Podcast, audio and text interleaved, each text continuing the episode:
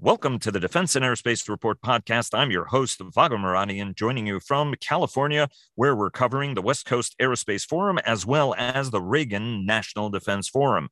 Our podcast is brought to you by Bell. Since 1935, Bell has been redefining flight. Learn more about its pioneering spirit at bellflight.com.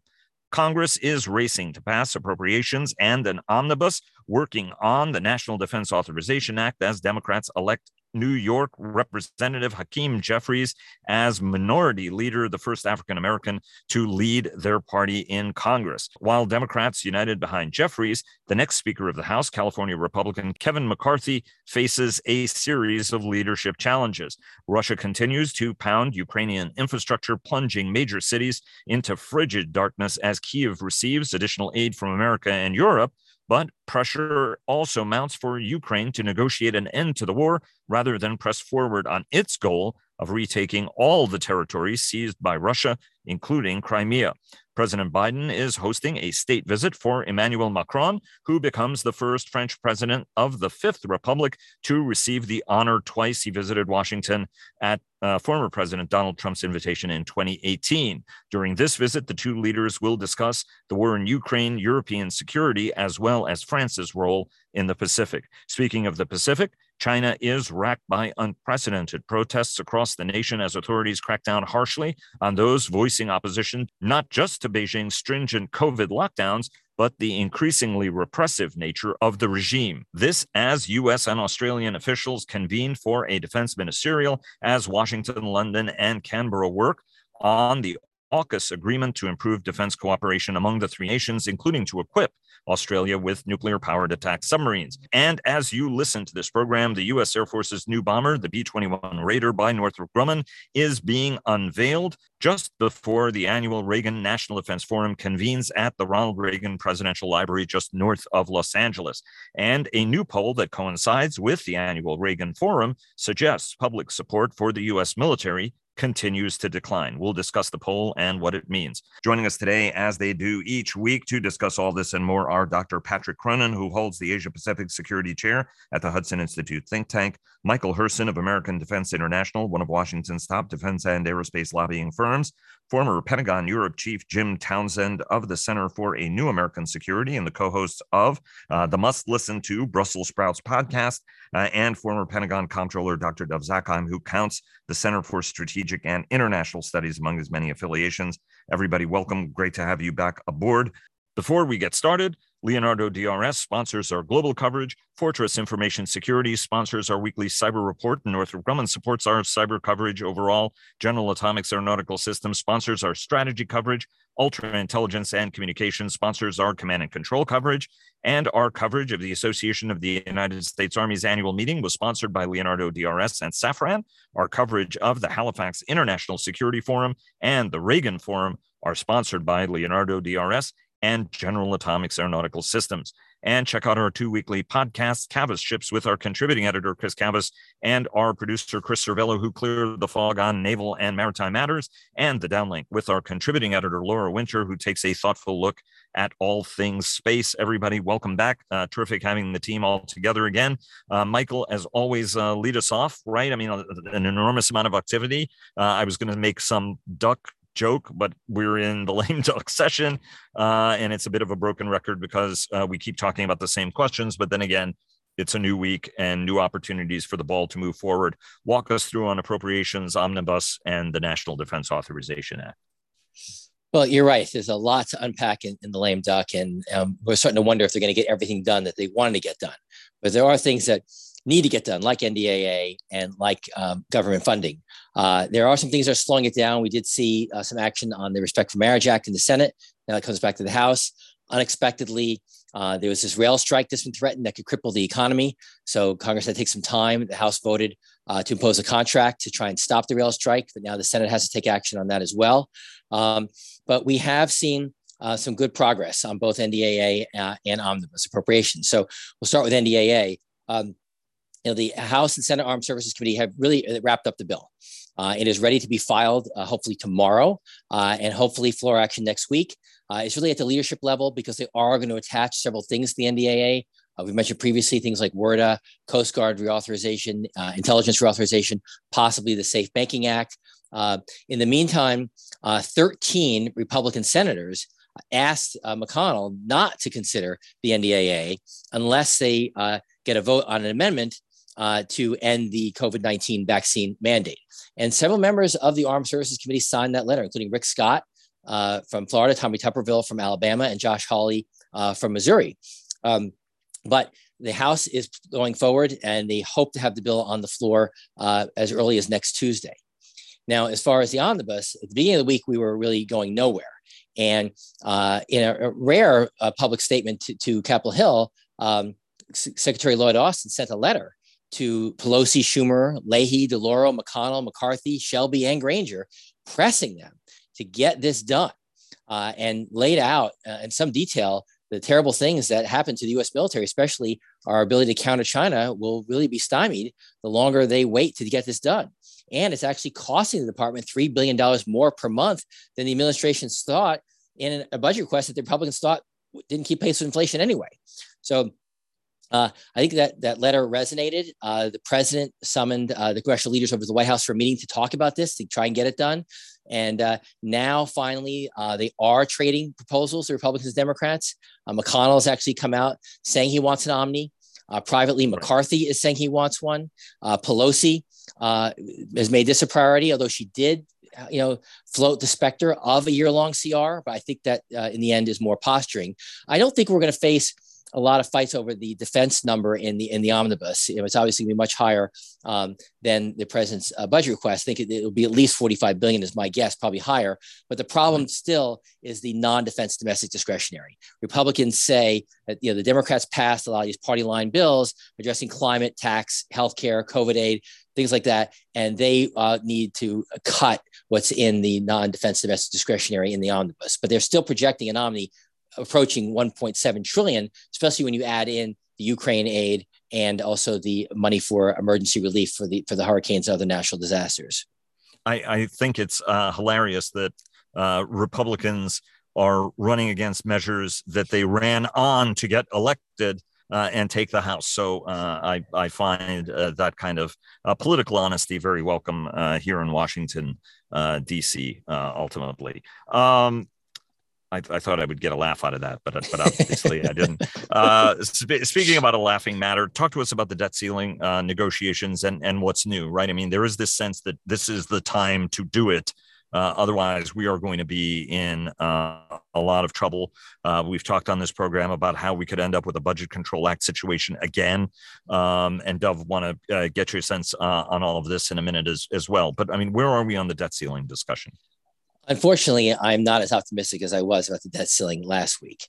Uh, when the president convened the congressional leaders at the White House uh, to discuss issues related to lame duck, the debt ceiling did not come up in discussion.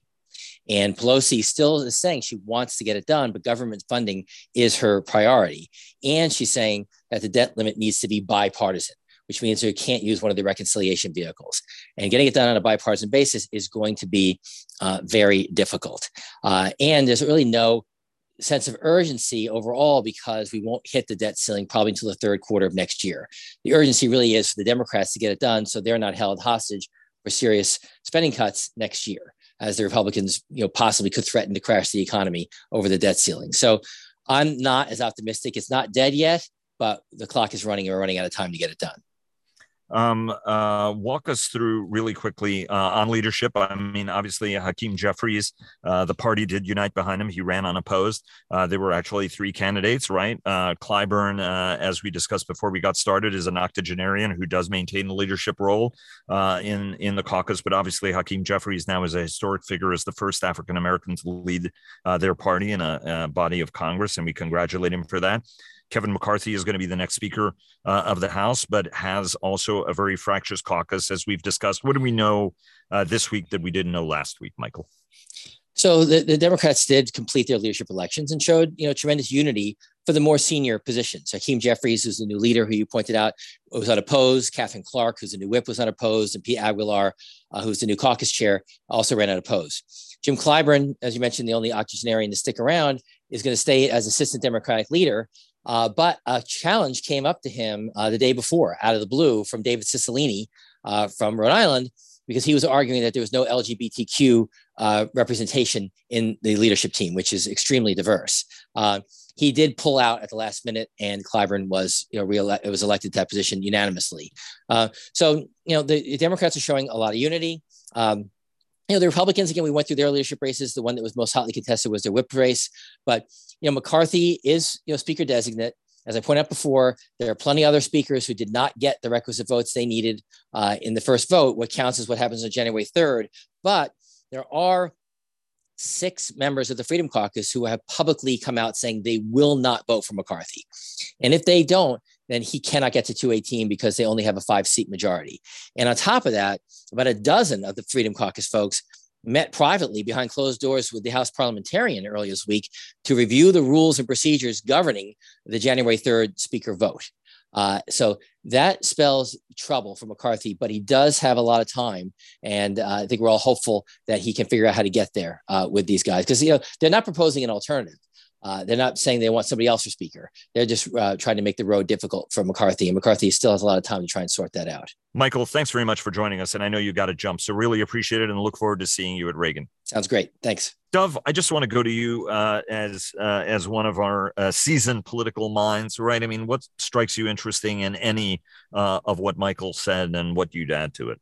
Well, obviously the first thing, I guess, being a former comptroller and worrying about money, it, it is interesting that the Republicans have absolutely no incentive to deal with the debt ceiling now.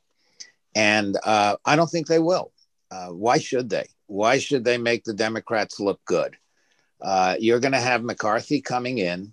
He's going to have a, as we said, as Michael said, a, a very fractious caucus uh, with uh, a, a, large number in the Freedom Caucus having far more influence over what McCarthy can do than, say, the squad and their fellow travelers could have over uh, Hakeem Jeffries, who's frankly a mainstream Democrat. Uh, so there's really no incentive for McCarthy to do this. Uh, and so I don't think he will. So that was one thing that I, I think jumps out at me. The other, quite honestly, is everybody's talking about the fact that there's lots of diversity at the Democratic leadership. But the fact is, there isn't a white person there except uh, a lady. There's no white man. And so that, I think, allows the Republicans to make their case to white males and not merely, uh, you know, uh, non high school graduate white males, which in any event is a myth. It isn't just uh, the people who don't graduate high school who vote Republican. So uh, I don't know how the Democrats deal with that. Um, I think it is praiseworthy that it's such a diverse leadership.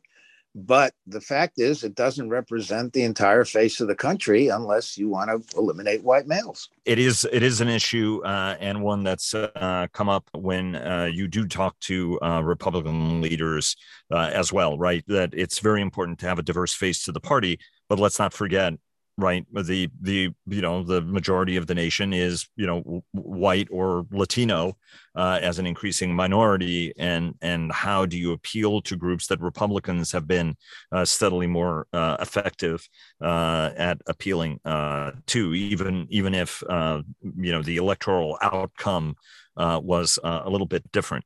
Republicans aren't so great at all when it comes to diversity if you look at their leadership. So, you know, you got a problem in both parties for different uh, reasons. Uh, it, for for for different reasons, exactly. Jim, I want to uh, bring you uh, into the discussion uh, on uh, Ukraine in particular.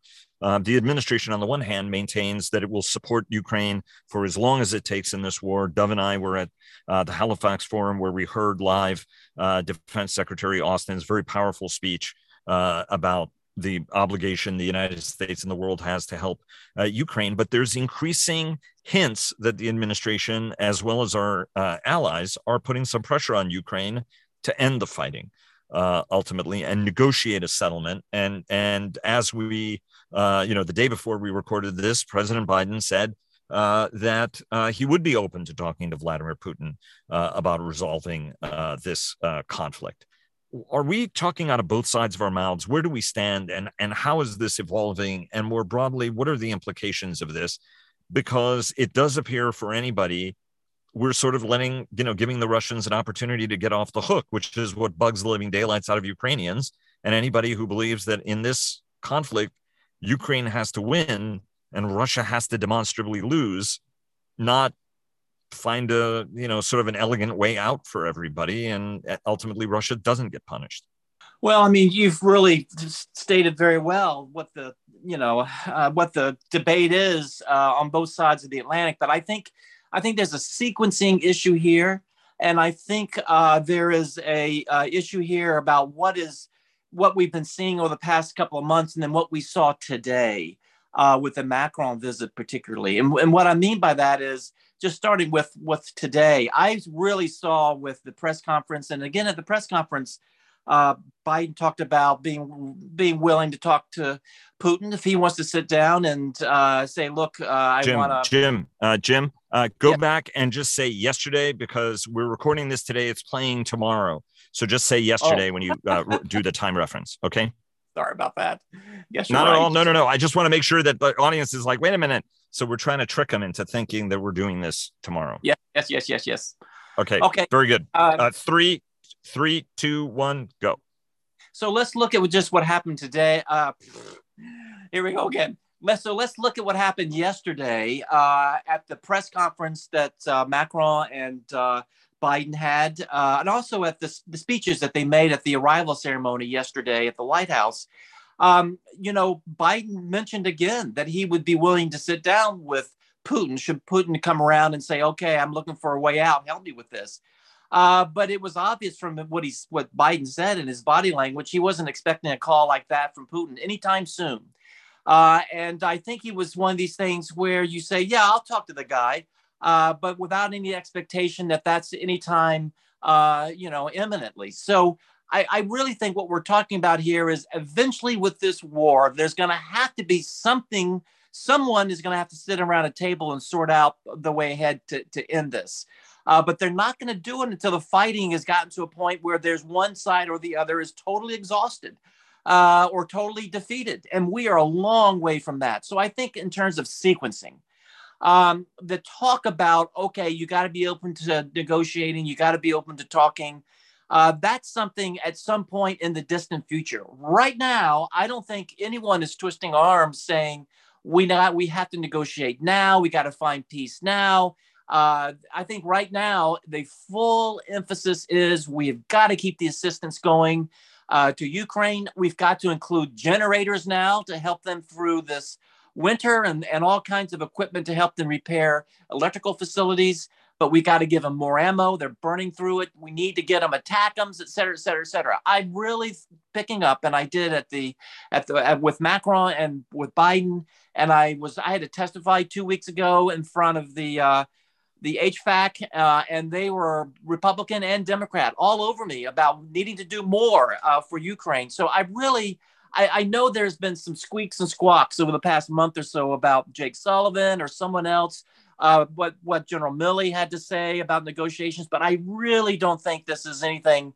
Uh, there's anything there in terms of twisting arms behind the scenes right now or wanting to make peace. I think everyone is really unified and trying to help both Europe as well as Ukraine get through the winter, uh, right. make sure the ammo is there, and uh, make sure that we're going to have progress on the field of battle. I don't think there's a push to, to negotiate.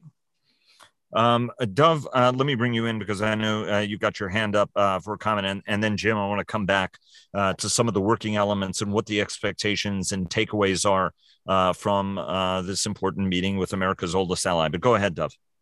Well, a couple of comments. First, yeah, we're we're supplying, and the Europeans are supplying the Ukrainians. However, wrote a couple of weeks ago, we're not providing the tanks they want. Uh, and uh, as I will appear today at 10 o'clock, uh, I guess appeared today, uh, the Germans haven't sent over Marders or Leopards. They're trying to do it through other, you know, this this kind of exchange where they sell this stuff to Eastern European NATO allies who then sell Russian stuff with the excuse that it takes too long to train, which uh, frankly, just about everybody I've spoken to says is a phony excuse. Uh, on the on the issue of of cutting a deal. the, the, the administration's got a problem, which is they cut a deal. Uh, actually, it was the previous administration cut a deal behind uh, Ashraf Ghani's back. It's going to be very difficult to do something like that, particularly with a media savvy guy like Zelensky. If anything like that is tried, he's going to go straight to the public. You and I were in Halifax. We saw how they, you know, the Ukrainians talked to us from Kiev on Zoom. Uh, it'll go nowhere. He'll just blow it out of the water. So I totally agree with Jim, but also for this reason as well. And I agree with Dov about the Marders and the leopards and this type of thing. That is crap right now uh, in Berlin and other places about getting this equipment there. We have got to hurry and get it in there right now um, as uh, winter sets in. We got to get this stuff moving. Um, look, I think uh, the uh, British move, the British have opened the door. And I believe that the sending of Sea King uh, search and rescue helicopters to the Ukrainians opens the door for the West to send aircraft, just like uh, the Brits were first with Starstreak, then we follow, and NLAW, we followed then with Stinger and Javelin. They were first to, I mean, obviously they weren't going to send GMLRS there without our blessing uh, ultimately. And then it opened the door for us to be able to send that. We said we wouldn't send air defense, but then we sent NASAMS. I think that it's vitally important for us to get Patriot and all of these other capabilities into the country and not sort of uh, you know, dance around this ultimately. Uh, right. And increasingly, uh, you know, Putin is warning about the dire nature nature of the implications for the Russian economy because he can't hide it anymore. So, you know, when when you know, d- don't don't rescue your enemy uh, when things are going badly for them uh, by you know uh, you know, short-sightedly thinking like, well, you know, we get to resolve this problem, uh, uh, you know, in in a in a quicker fashion. Jim, I want to uh, ask you about uh, the Macron-Biden visit and what we hope uh, is going to be coming out of this. Obviously, uh, you know, where you spend your time suggests your priorities. this is the second time Macron has visited a White House. obviously, in the wake of Brexit, France becomes more important as a strategic power, a global power, uh, EU's leading military and nuclear power. Um, you know, and, and it's a Pacific power uh, as well. Uh, that was very irked because of the AUKUS deal. We're going to hear from Patrick in a minute about the AUSMIN, the Australian US uh, talks. What are your expectations of the key takeaways of this first, uh, of Biden's first state visit and meeting with Macron? Well, it's uh, you know it's interesting. I uh, I have to say this this first visit uh, because of COVID, you know, there was a lot of pent up uh, interest in the White House uh, to have something uh, back like old school state visits, pomp and circumstance, and state dinners, and a lot of good publicity and good speeches. And the French were the just the perfect country for that. and the the arrival ceremony that was yesterday. Uh, I attended that, uh, and I have to say it was definitely something uh, that was made good headlines, good visuals on TV. Uh, it was a it was very good uh, air of uh, of um, warmth, you know, um, among each other, among both countries and both leaders. So it was quite the event. but you know, when they when the doors closed and they and the lobster was taken away and they got down to business. I think I think the media, particularly that has been focused on the IRA, the uh, Inflation Reduction Act problem that Europe has and that France is carrying the ball on, which is uh, that the, that's not a level playing field when it comes to um, you know high tech dealing with uh, electric vehicles and batteries and all those kinds of things. Uh, there's a uh, there's an issue about the U.S. incentives, uh, and so that was that was the big big headline for a lot of of the media. Where is this going to go uh, after this visit? And what was interesting is the press conference that both leaders had yesterday. Um, you had uh, Biden uh, being very conciliatory and talking about needing to tweak the language somewhat in the legislation and uh, and making a lot of noises that the teams that were meeting right now were going to actually make headway and come up with something that might seem to be a bit more fair uh, to European right. industry uh, and less buy America. And so I think that's what the media will focus on. But the second thing, though, Vago, is uh, it's really key for France and uh, the US to stay tight on Ukraine. Uh, you know, um, uh, Putin gets phone calls from Macron uh, and uh, they talk. Uh, and so uh, that's the communication line that's open now between the West uh, and Moscow is really what uh, Macron is saying. And I think we have to make sure that that French message uh, is in line with the West and in line with the U.S. and with Ukraine. Uh, and not that I think um, that Macron is is deviating from the line, but I think it's important to check signals. I think it's important to get a read from Macron what he's hearing out of Putin uh, and where he thinks Putin might be going. So Ukraine and the unity about Ukraine uh, is important, and that was all over that press conference yesterday, as well as the arrival in the, to the White House. Uh, you could tell looking at Biden how struck he was about the brutality of some of these strikes that, that you know that he mentioned uh, the uh, nursery that was hit and that two-year-old kid that was killed in the strike and the tragedy of that. So you know, this unity certainly was there. Uh, and I think that was an important signal to come out of this visit. Right. Uh, and uh, and so those are two things I think that uh, on a long list of of, um, of issues they're going to be dealing with space. Uh, I mean, there's all kinds of things. Those are the two big ones to me. Um, I, I uh, should also point out that the president uh, noted that he was appreciative that Macron did have a dialogue with Putin and that there was a way to communicate, uh, and and they had at least uh, you know had a channel uh, of communication with the Russian leader. Patrick, you've been extraordinarily patient, uh, waiting for us to, to clear out this underbrush before we get to a very important part of the world. Um, uh, I want to get to the demonstrations in China, the unprecedented demonstrations in China in in a moment.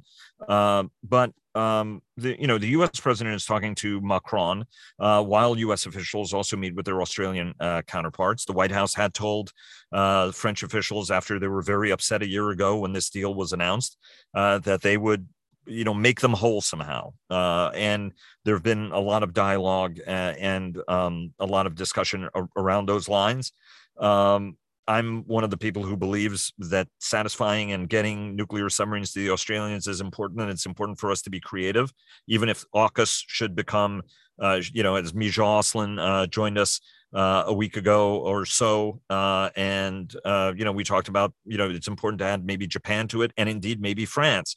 Maybe it's a Japanese submarine with a French nuclear reactor and an American combat system, for example, that could be uh, an easier and faster industrial based way uh, maybe of of doing this with lower enriched uranium and a more su- supportable uh, infrastructure uh, ultimately. Come to bring all of these elements together uh, and these narratives uh, as you know the AUKUS guys work to satisfy the requirement. What you thought was interesting in terms of France's role in the Pacific, and then also the AUSMIN uh, and what that means, because even the Australians and the Albanese government is looking to patch up and improve relations uh, that were were damaged by his predecessor because of the AUKUS deal. Well, Vago, the uh, AUKUS announcement of over a year ago was uh, thought to be a, a technological uh, sort of prize that at the end of it, you'd build these nuclear powered submarines and, and, and, convert Australia into a high tech uh, sort of S&T and nuclear power zone, um, at least nuclear propulsion power. And, and yet that's a long term vision. But as we know, the long term's got to run through the short and medium term. Um, and it was Disraeli who said that uh, you know uh, finality is not uh, the language of politics. Well, so never say never on exactly what kind of deal might be announced in the spring of 2023. And your suggestion that the Japanese uh, submarine um, and a nuclear reactor from France could be part of a, a, a sort of an interim deal, or uh, you know maybe the decision that that really uh, solidifies security in the Pacific for Australia and its allies. It it turns AUKUS from a knife in the back of France to giving them a seat at the high table. Yes, Japan becomes part of this in a big way. Um, and so this really could uh, square the circle, as you suggested. What are the top issues uh, in the AUSMIN uh, dialogue uh, that jumps out at you and you think is most important?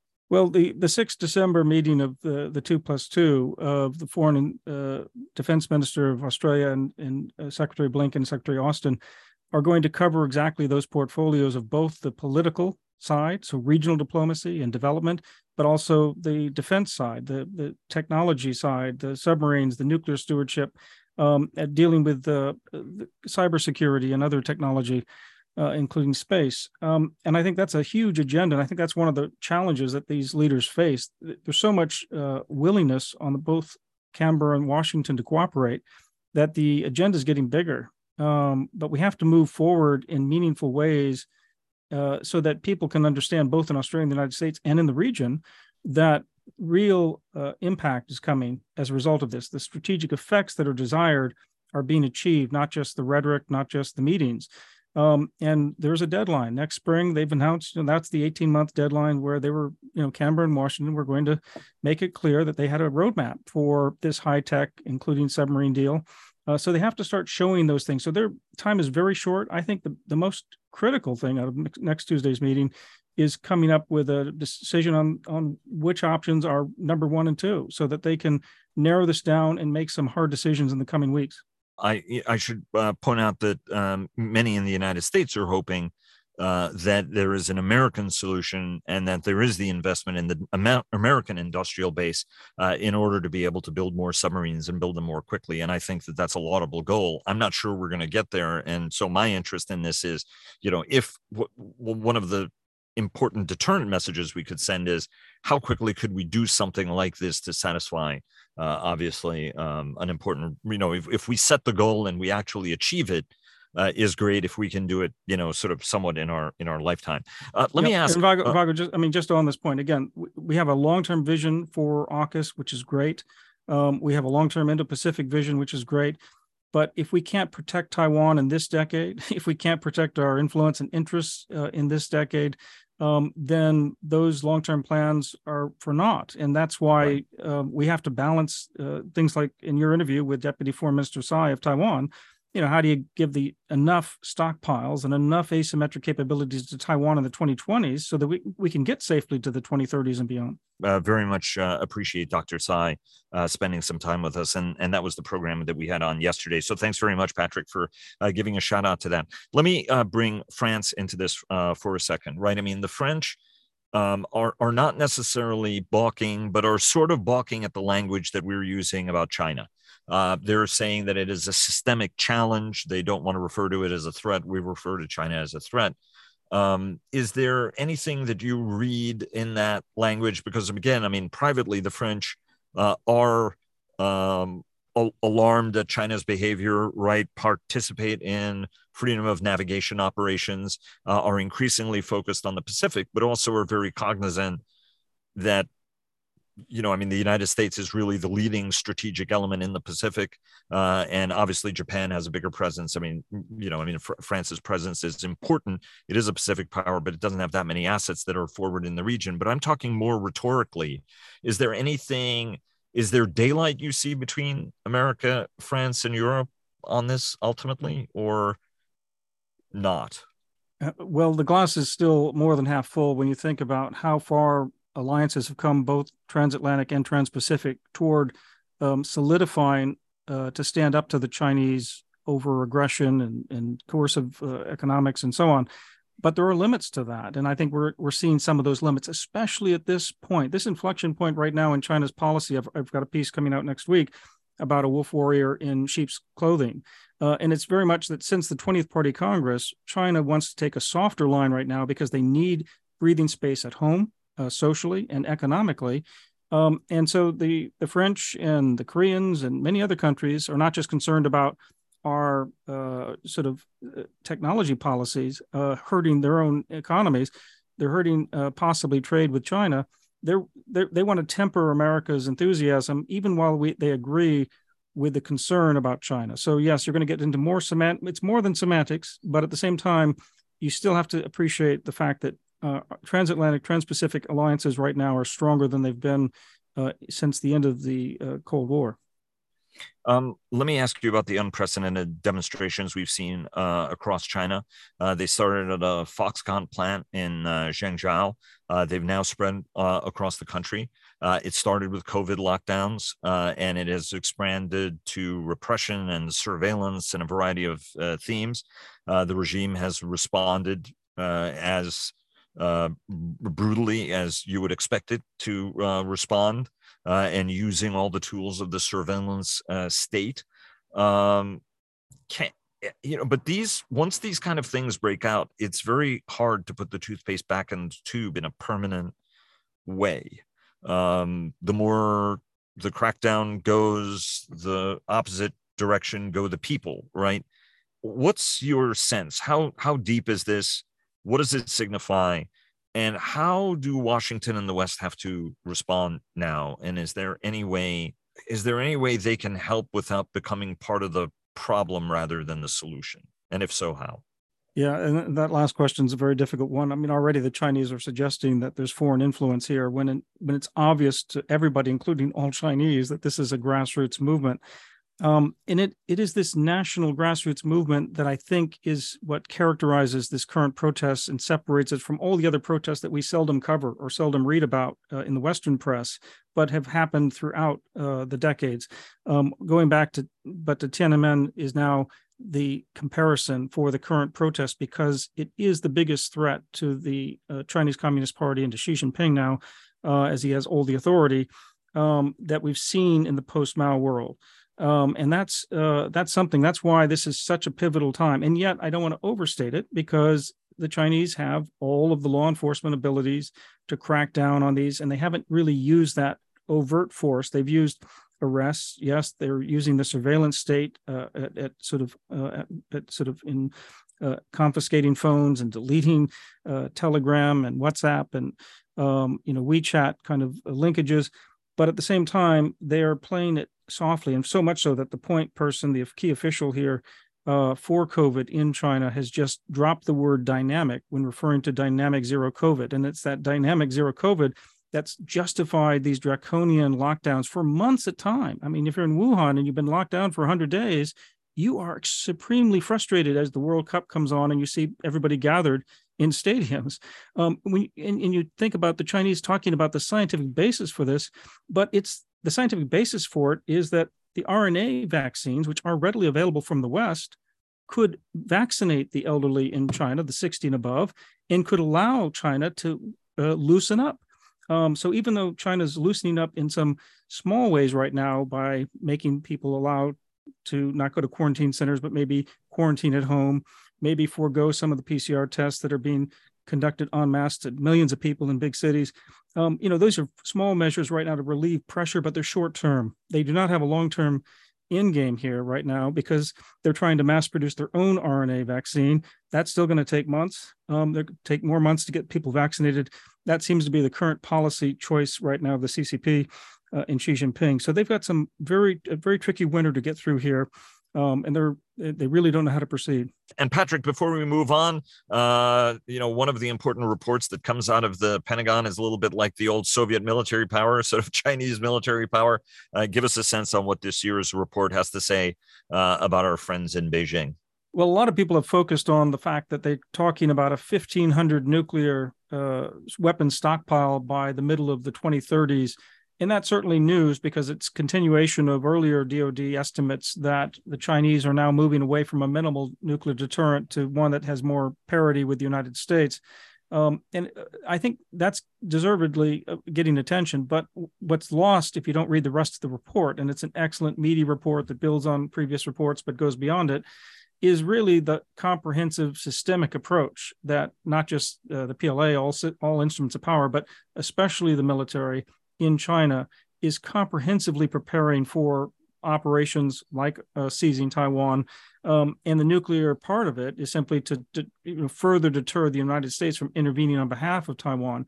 And, and, and you, if you read the entire report, look at all domains, look at the gray zone, look at their conventional capabilities, look at space and cyber, um, it's a it's a very sobering um, reminder that the PLA is modernizing on a aggressive basis, and they're spending a lot of money. And forget forget the budgets overall in terms of what we spend versus what they spend. They're getting a lot for their money. Um, and this report uh, details it, enumerates it, and makes it very clear uh, where the PLA is heading. Now they've got social, political problems and other issues, so I don't want to make them to be ten feet tall. But this report must be read uh, when you think about the system versus system warfare strategy that the Chinese want to want to wage. Uh, and and just one uh, additional clarification: Do you expect these protests to get worse, or do you expect them to be able to stanch the protests? Nobody can see this future. Uh, what we can see is that Beijing is already giving in to some extent by relaxing some of the draconian measures. They can't relax them too far, as I said, because if they do, they open it up to mass casualties because the over 60 are just not vaccinated. They're not up to date with vaccinations and they haven't had the RNA vaccinations that are important. Maybe they can weather this Omicron uh, variant, but they're really afraid about what comes next. They're not prepared for it. So, watch this space. Um, China is is sort of riding the tiger here. They're the only big country that hasn't opened up, and they're not ready for it yet. Dov, uh, I want to uh, bring you uh, into the discussion because obviously uh, we're in California for the Reagan Forum. Uh, you and I were in Halifax together, where uh, Lloyd Austin again gave an extraordinary address. He's going to be addressing um, the forum as well, and your son Roger Zakheim is the director of the Reagan Institute, who is which is such an important part of this, and he's actually one of the brains behind this operation. What do you expect to hear? Uh, over uh, the weekend. Uh, and and talk to us a little bit about the poll. Uh, right, every year the Reagan Institute puts a very thoughtful poll out on uh, security trends and American people's sentiment. Uh, and one of them is declining confidence in the U.S. military. Bring this all together and what we're going to be hearing over the weekend. Do you think? Well, that's already been all over the press. This issue of the declining confidence in the military. I mean, it, it's falling like a rock. It's down to below 50%. And that has some serious implications for recruiting in particular. Uh, it, you know, the, the economy uh, right now is having trouble finding people, but the military is having just as much trouble, it seems, uh, not meeting quotas and so on. Uh, and the issue really comes down to the politicization, of the military.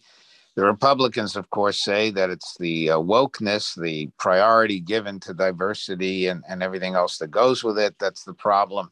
The Democrats say it's the uh, it's the Trump legacy of, of talking about my military and what happened with General Milley at Lafayette Square and so on. The real point is not who's wrong. The real point is what do you do about it? And it seems to me you know there are a lot of there are a lot of culprits here. For example um, the retired generals should simply not address political conventions. Full stop. Uh, the media gives far too much prominence to retired not just generals but colonels and god knows what else. Uh, and so in a way because the media itself tends to be tilted in one direction or the other politically you get these military people who are tilted to one direction or another, and that's not good. And so, if you're a young 18 year old and you're seeing this and you can get paid better somewhere else, and everybody's talking about how the military is politicized, you're going to say, I don't want it, I don't need it. And that's a disaster.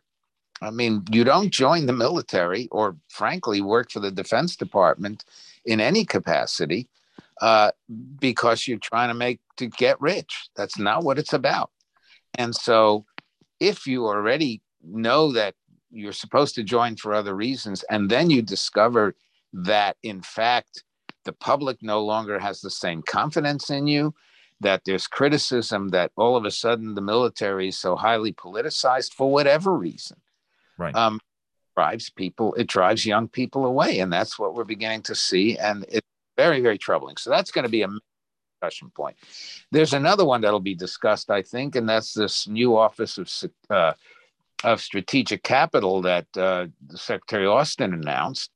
Uh, and the idea there is is to provide innovative ways to get money to industry, uh, smaller industries, obviously smaller companies, to develop cutting edge technology.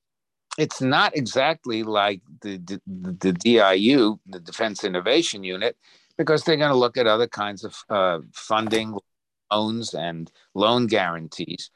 The question, of course, uh, is okay, uh, what's going to happen to military spec? Uh, you know, you constantly have these specifications that no matter what comes out uh, at the front end, by the time it gets to the back end, it's taken forever anyway. Uh, this is supposed to avoid the valley of death. I don't exactly see how it's going to do that. That's not been spelled out yet entirely. And then the question is how does the defense bureaucracy, which frankly is not particularly innovative, to put it mildly, going to react to this? Because this really involves creative financing. Are you going to give it to somebody talented like Mike McCord, the comptroller, who might be able to do something good with it? But then again, he needs a staff that understands how this works. So a lot of question marks there. I think the intention is good. Uh, I think it's important that they recognize they've got to beat this valley of death problem.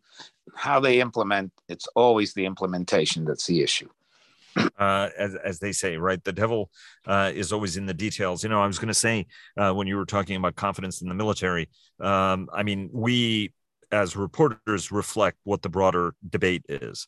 Uh, and so if people are trying to politicize it, whether it's on one side uh, saying, well, you know, they don't care about war fighting anymore and it's all about wokeness, or another side saying, well, you know, it's just a hotbed of extremists that are over there um, is then plays into the and then right you if you do have military members who seem like they're taking one side or another i understand how very many uh, uh, military officers have said and you and i Dov know a lot of these same people. We were compelled to sign a letter because we were worried about the existential danger. It's one thing if political appointees are signing those letters it's very different thing when military people do it which is why some retired senior military people didn't want to sign either letter because they're like look we're we shouldn't be doing this. We shouldn't be playing in politics. We salute crisply and we support the commander in chief no matter who they are ultimately uh, Look, at, at the, at the let me let me point out that the model for how to do this right is mike mullen the former chairman of the joint chiefs former cno he's he's supportive of, of one particular party. He's, he's not quiet about it, but he doesn't get into any of this stuff. He's not on television as some kind of expert. He doesn't speak at conventions. He doesn't give these kinds of interviews. And he strongly believes that the military has to stay out of politics. If only others followed his lead. Uh, in indeed, uh, we've got uh, a minute or so left. Dov, uh, Bibi Netanyahu, and what's going on in Iran. Obviously, the United States uh, beat Iran in a very important soccer match. Uh, it was fascinating to see Iranian soccer players seeming to side with the protesters. so it's interesting, going to be interesting to see how they're punished for that uh, given how brutally, uh, you know, we talked to Jason Rezaian when we were in Halifax uh, and, you know, discussed the, the brutal nature of the regime that I think people have a tendency uh, of missing. Fortunately, uh, it looks like the Iran nuclear deal is, you know, even America's closest allies are telling it there's there's no there there, and the administration appears to have recognized that. Uh, talk to us both on the Bibi side, give us a quick Israel and a quick Iran update. Well, uh, on the Bibi side, he now seems to have taken on an even more extreme guy than the the two that we've talked about for some time, Ben Gvir and Smotrich. And this fella, he basically would uh, certainly wants to kick the Arabs out. That that goes without saying for people like this. But beyond that, he wants to create a Talmudic state. Now, and and know, I think and and clarify that for the audience the Arabs he's talking about kicking out are Israeli oh, Arab yes. citizens. These, these, are, these are Israeli Arab citizens, and and what he means by a Talmudic state is essentially doing what the Iranian mullahs do, which is to say everybody's got to conform to one particular view of how Judaism should be practiced. And by the way, uh, he's he may be ultra orthodox, but there isn't even uniformity among the ultra orthodox as to how you you know practice Judaism. It's just like all the other religions of the world. There is no uniformity, but you get these people, and he is now coming into Netanyahu's coalition. Now Netanyahu has said, "Don't worry, I'm not going to allow this to happen." Blah blah blah. Who knows? The, the problem is that without these extremists, Netanyahu falls, and if he, his government falls, he could go to jail. So he's so it's not at all clear that they're not going to get at least a lot of what they want, and you know, and the parallels with Iran are, are you know, they're yeah, nobody's going to start shooting Israelis the way the Iranians are shooting women and students and workers and just and and particularly what has to be noted is that they're going after minorities. They're going after the Baluchs. They're going after the Azeris. They're going after the Kurds. The lady who was killed, of course, the 22 year old, was a Kurd. And still, the Revolutionary Guard is not involved, fully involved yet. And when they become involved, there's going to be a lot more bloodshed. Uh, I've said this before, I think even on this program. I think what we're looking at is not 1917 Russia. We're looking at 1905 Russia. They, they lost the Russo Japanese War. There was an uprising. The Czar put it down, but there was no way to keep it down forever. And I think that's what we're seeing here that somewhere down the line, 8, 10, 12 years down the line, this these mullahs are going to go, and maybe they'll surprise us and go even sooner.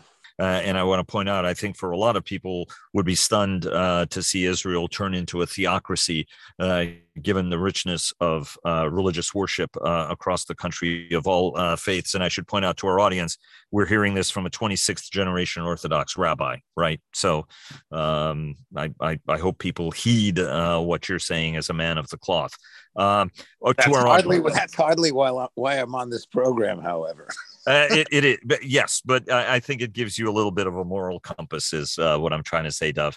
Uh, ultimately, um, guys, thank you very much. It's an honor and pleasure always having you on the program. Really, really appreciate it. Uh, and I want to make a quick program note uh, for our audience. At the time that we tape this, the B21 has not yet been rolled out. Uh, so we're going to discuss that on Sunday's show, along with uh, if uh, the decision comes out, as has been rumored, uh, that the United States Army is going to pick a winner in the future long range assault aircraft uh, competition, in which uh, a team with Sikorsky and Boeing are competing uh, against Bell for this contract for a long range assault aircraft that would replace at least a portion of the Black Hawk fleet with something faster and longer ranged. Guys, thanks very much again. Really appreciate it. Dov, looking forward uh, to seeing Dov and Michael. Look forward to seeing you here at the conference. Uh, and Jim and Patrick, thanks so very, very much uh, for joining us and looking forward to having a robust after action uh, after uh, this great conference. Thanks so very much.